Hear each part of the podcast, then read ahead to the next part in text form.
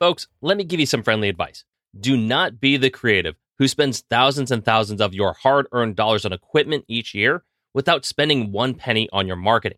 If there's ever been a time to rise above the noise and do something just a little bit different to impress your leads and wow your clients, I would say now's that time. And my favorite way to do that is by leveraging print promotion using the photography that I am the most proud of. So, our amazing friends at Bay Photo Lab have almost every product that you can think of, from magazines to photo books to promo cards that you can leave behind. And listen, if you just want something to dazzle your office or living space at home with, well, they have options for that too. You can get prints and wall displays from basically every style, from canvas to metal to acrylic. And the best part is you can get 25% off your first time order just by going to bayphoto.com, signing up today. They ship everywhere in the world, folks, and all their products look incredible. So do yourself a favor, start leaving an impact, whether it's for your personal memories at home or for your professional marketing at work. Bay Photo Lab, designed by photographers for photographers.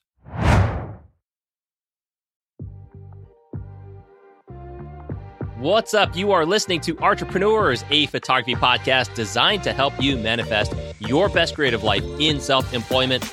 My name is Mike Thur, and I am your host. And on this show, you're going to hear practical perspectives on how to improve your freelancing journey. And beyond that, you're going to hear from other incredible creative professionals about their art, their business, and the lessons that have helped them grow.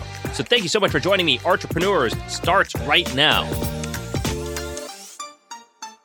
All right, what is up? Welcome to the 120th episode of Entrepreneurs. I am your host, Michael Durr. Happy to have you joining me today. For those of you who are joining me for the first time, thank you. Welcome, first of all. Uh, this podcast is all about shedding light on our business, on our industry, and hopefully, in doing so, you will come away with a little bit more clarity and insight into your next steps. You will have the ownership to decide what you want to do.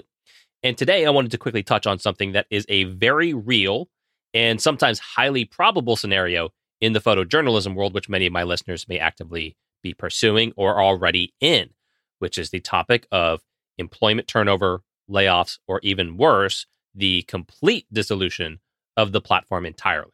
Because these things do happen, people. All right. Maybe more often than we care to admit, to be honest with you. And in my opinion, in that reality lies at our feet some form of accountability on our part to one, assess our work surroundings, and two, uh, anticipate the curveballs that might be thrown our way, and then three, hopefully prepare ourselves for such an unfortunate position if that were to happen. And that's what I want to talk about today is not only how do we navigate volatile markets like photojournalism, but how do we anticipate? How do we pivot? How do we manage the emotions of being let go? and seeing our dream position dissolve right in front of our eyes. Now, I can guarantee you that I do not have the answers, but hopefully, at the very least, I can act as a friendly voice to give you some reassurance that things are going to be okay.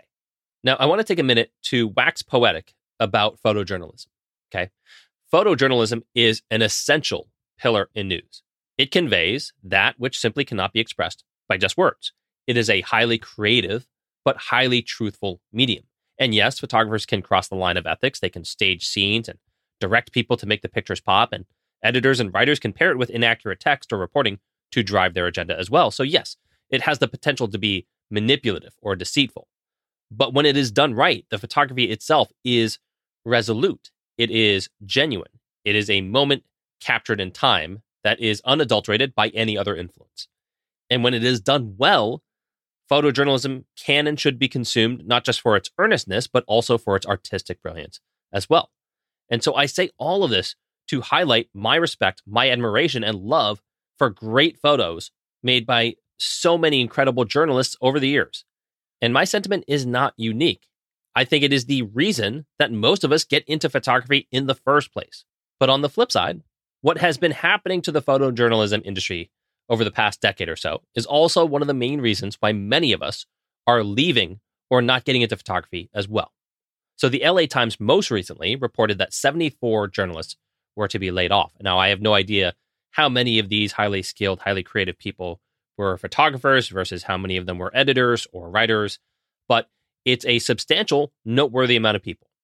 Additionally, I pulled up a couple of interesting articles, and I'll link them in the show notes as well for you, but I'm going to cite a couple of these.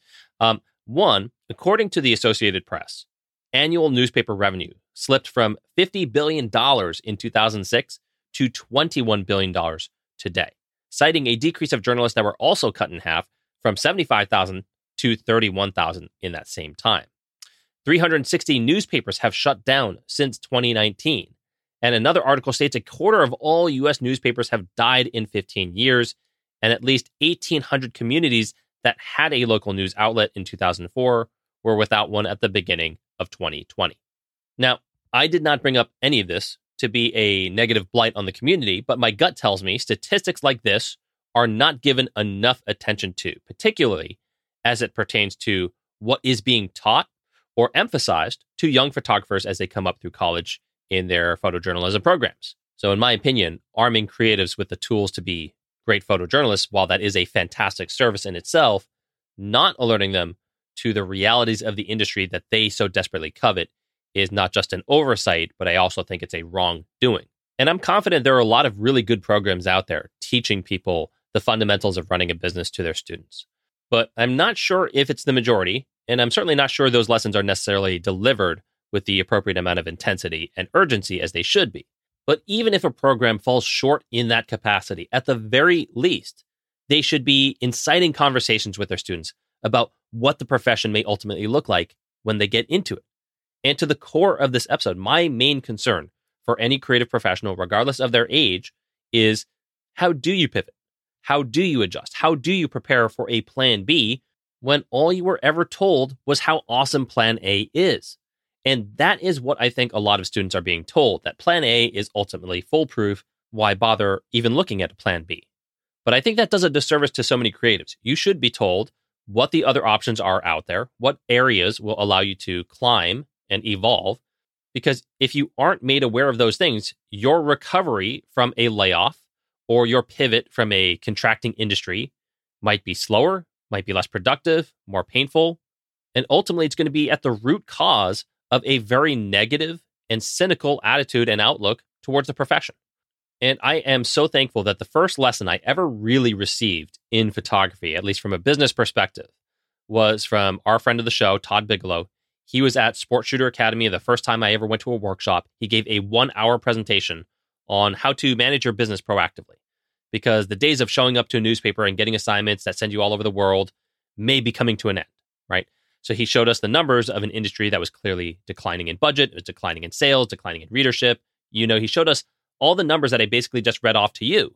You know, newspapers are tightening up, magazines are closing down. I believe the big news at that time was the Chicago Sun-Times laid off their entire photo staff, which was nearly 30 journalists, including a Pulitzer Prize winner. Uh, additionally, Sports Illustrated also laid off their whole photo staff. So suffice it to say, that got everyone's attention in that audience. Everyone's eyebrows got raised a little bit. And I have no idea if it was received well or with a lot of despair and depression. All I can tell you is how I received it. And all I can remember is having a tremendous, overwhelming feeling of gratitude for the honesty that was being presented to me about the industry that I was trying to enter. And my position might have been a little bit different, right? I was not studying four years of PJ classes only to be told that the industry was dying. I was a blank canvas.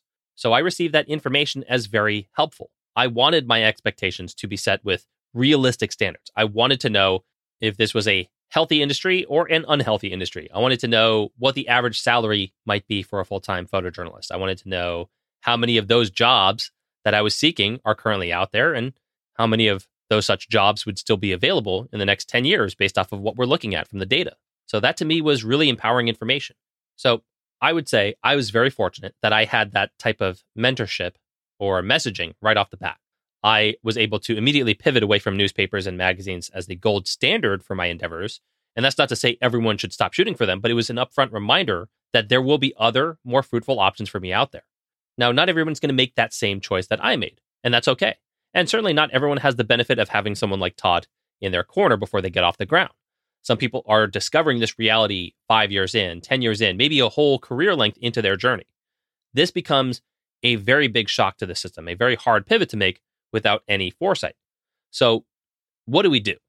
I'm not talking about collecting severance or filing for unemployment or anything related to your prior employment. I'm talking about how do we make the next move after all the dust has settled? You know, what is the self narrative to assure our egos that everything is going to be okay? Sure, we got laid off, but things are going to be all right, and this is why. So, with that being said, I thought I'd give you five basic prompts to help you move forward after a layoff.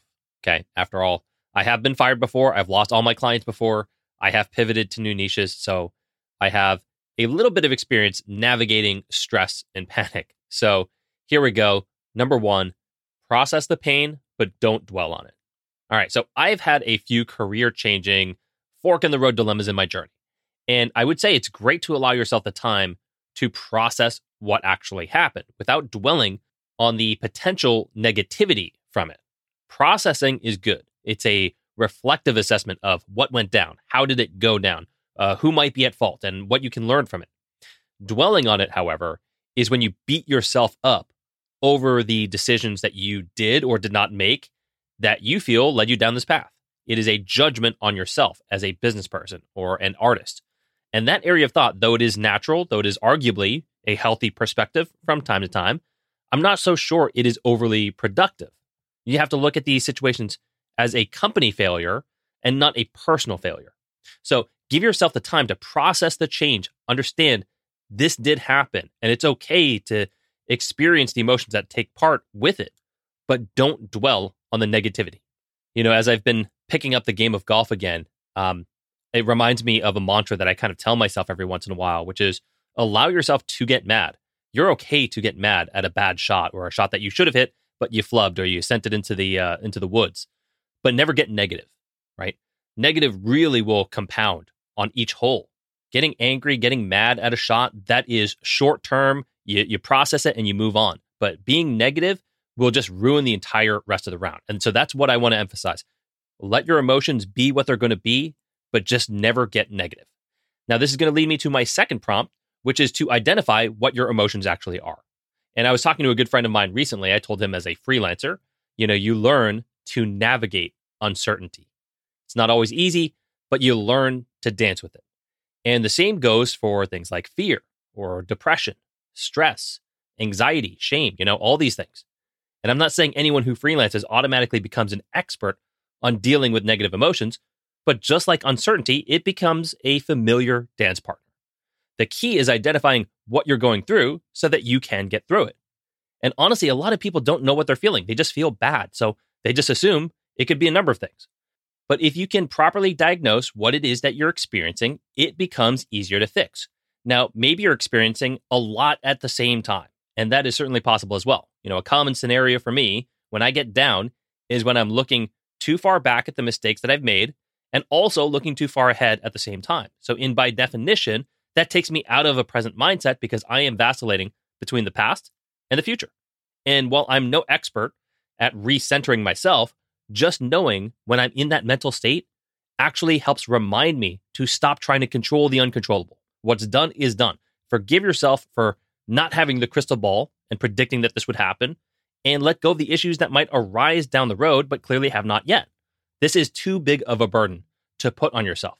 So identify what your emotions are, label them, name them, and then you can find out how to fix them. All right, so now that we've gotten some of that introspective stuff out of the way, the next part is to rely on your network. Now, I did say I wasn't going to address the kind of HR type things after you get laid off. Obviously, there's a lot to square away, like what's going to happen with your health insurance, what's going to happen to your 401k, your final paychecks, negotiating severance, trying to see how much time you do or don't have to spend your FSA or HSA and all that stuff. So definitely make sure that you talk to your HR reps. They should probably brief you on a lot of this anyways, but just in case they don't, be proactive and talk to your HR department. Furthermore, though, I would try talking with the network of people that you've built at your job to inquire about suggestions for your next step. You know, ask for references, see if maybe the work that you've made on assignment can be carried over to your portfolio or even for licensing. Um, definitely ask for recommendations. And even better yet, ask if your former employer could pitch your name out to other connections that he or she has, right? If you've cultivated a good working relationship, people do not want to see you go. They just didn't have the budget to keep you. So understand that distinguishment right there. They'd be more than happy to send you on to someone else, but they need to know that that's what you want. And beyond that, think about your network outside of your industry. So if you need to get back on your feet really quick, reach out to people on social media, maybe put a blast out there that you're looking for work. Um, I know it's embarrassing sometimes to say, hey, listen, I got laid off. I need some help. But nobody in your circle is celebrating your layoff. In fact, I'd be willing to bet that 100% of them would send you some info if you asked and they had it, right? You just have to get over the shame that you might feel and rely on your network that you've built. Prompt number four is to assess your overall financial picture, right? So, this is a critical one, particularly to my younger audience. You need to know what your cost of living is, what your cost of business is, and ultimately from that, determine how much runway you have financially. Okay. What I mean by that is how long can you live without getting any income? And for those that know this podcast, you know that I preach about saving money for rainy day situations just like this. But understandably, what is done is done. Let's presume that you were blindsided by this layoff and you've got one month of resources before you're in a really tight spot. Okay. Knowing how much time you have gives you clarity. If you can only survive one month or one week without a paycheck, all right, you know you got to punch the clock somehow.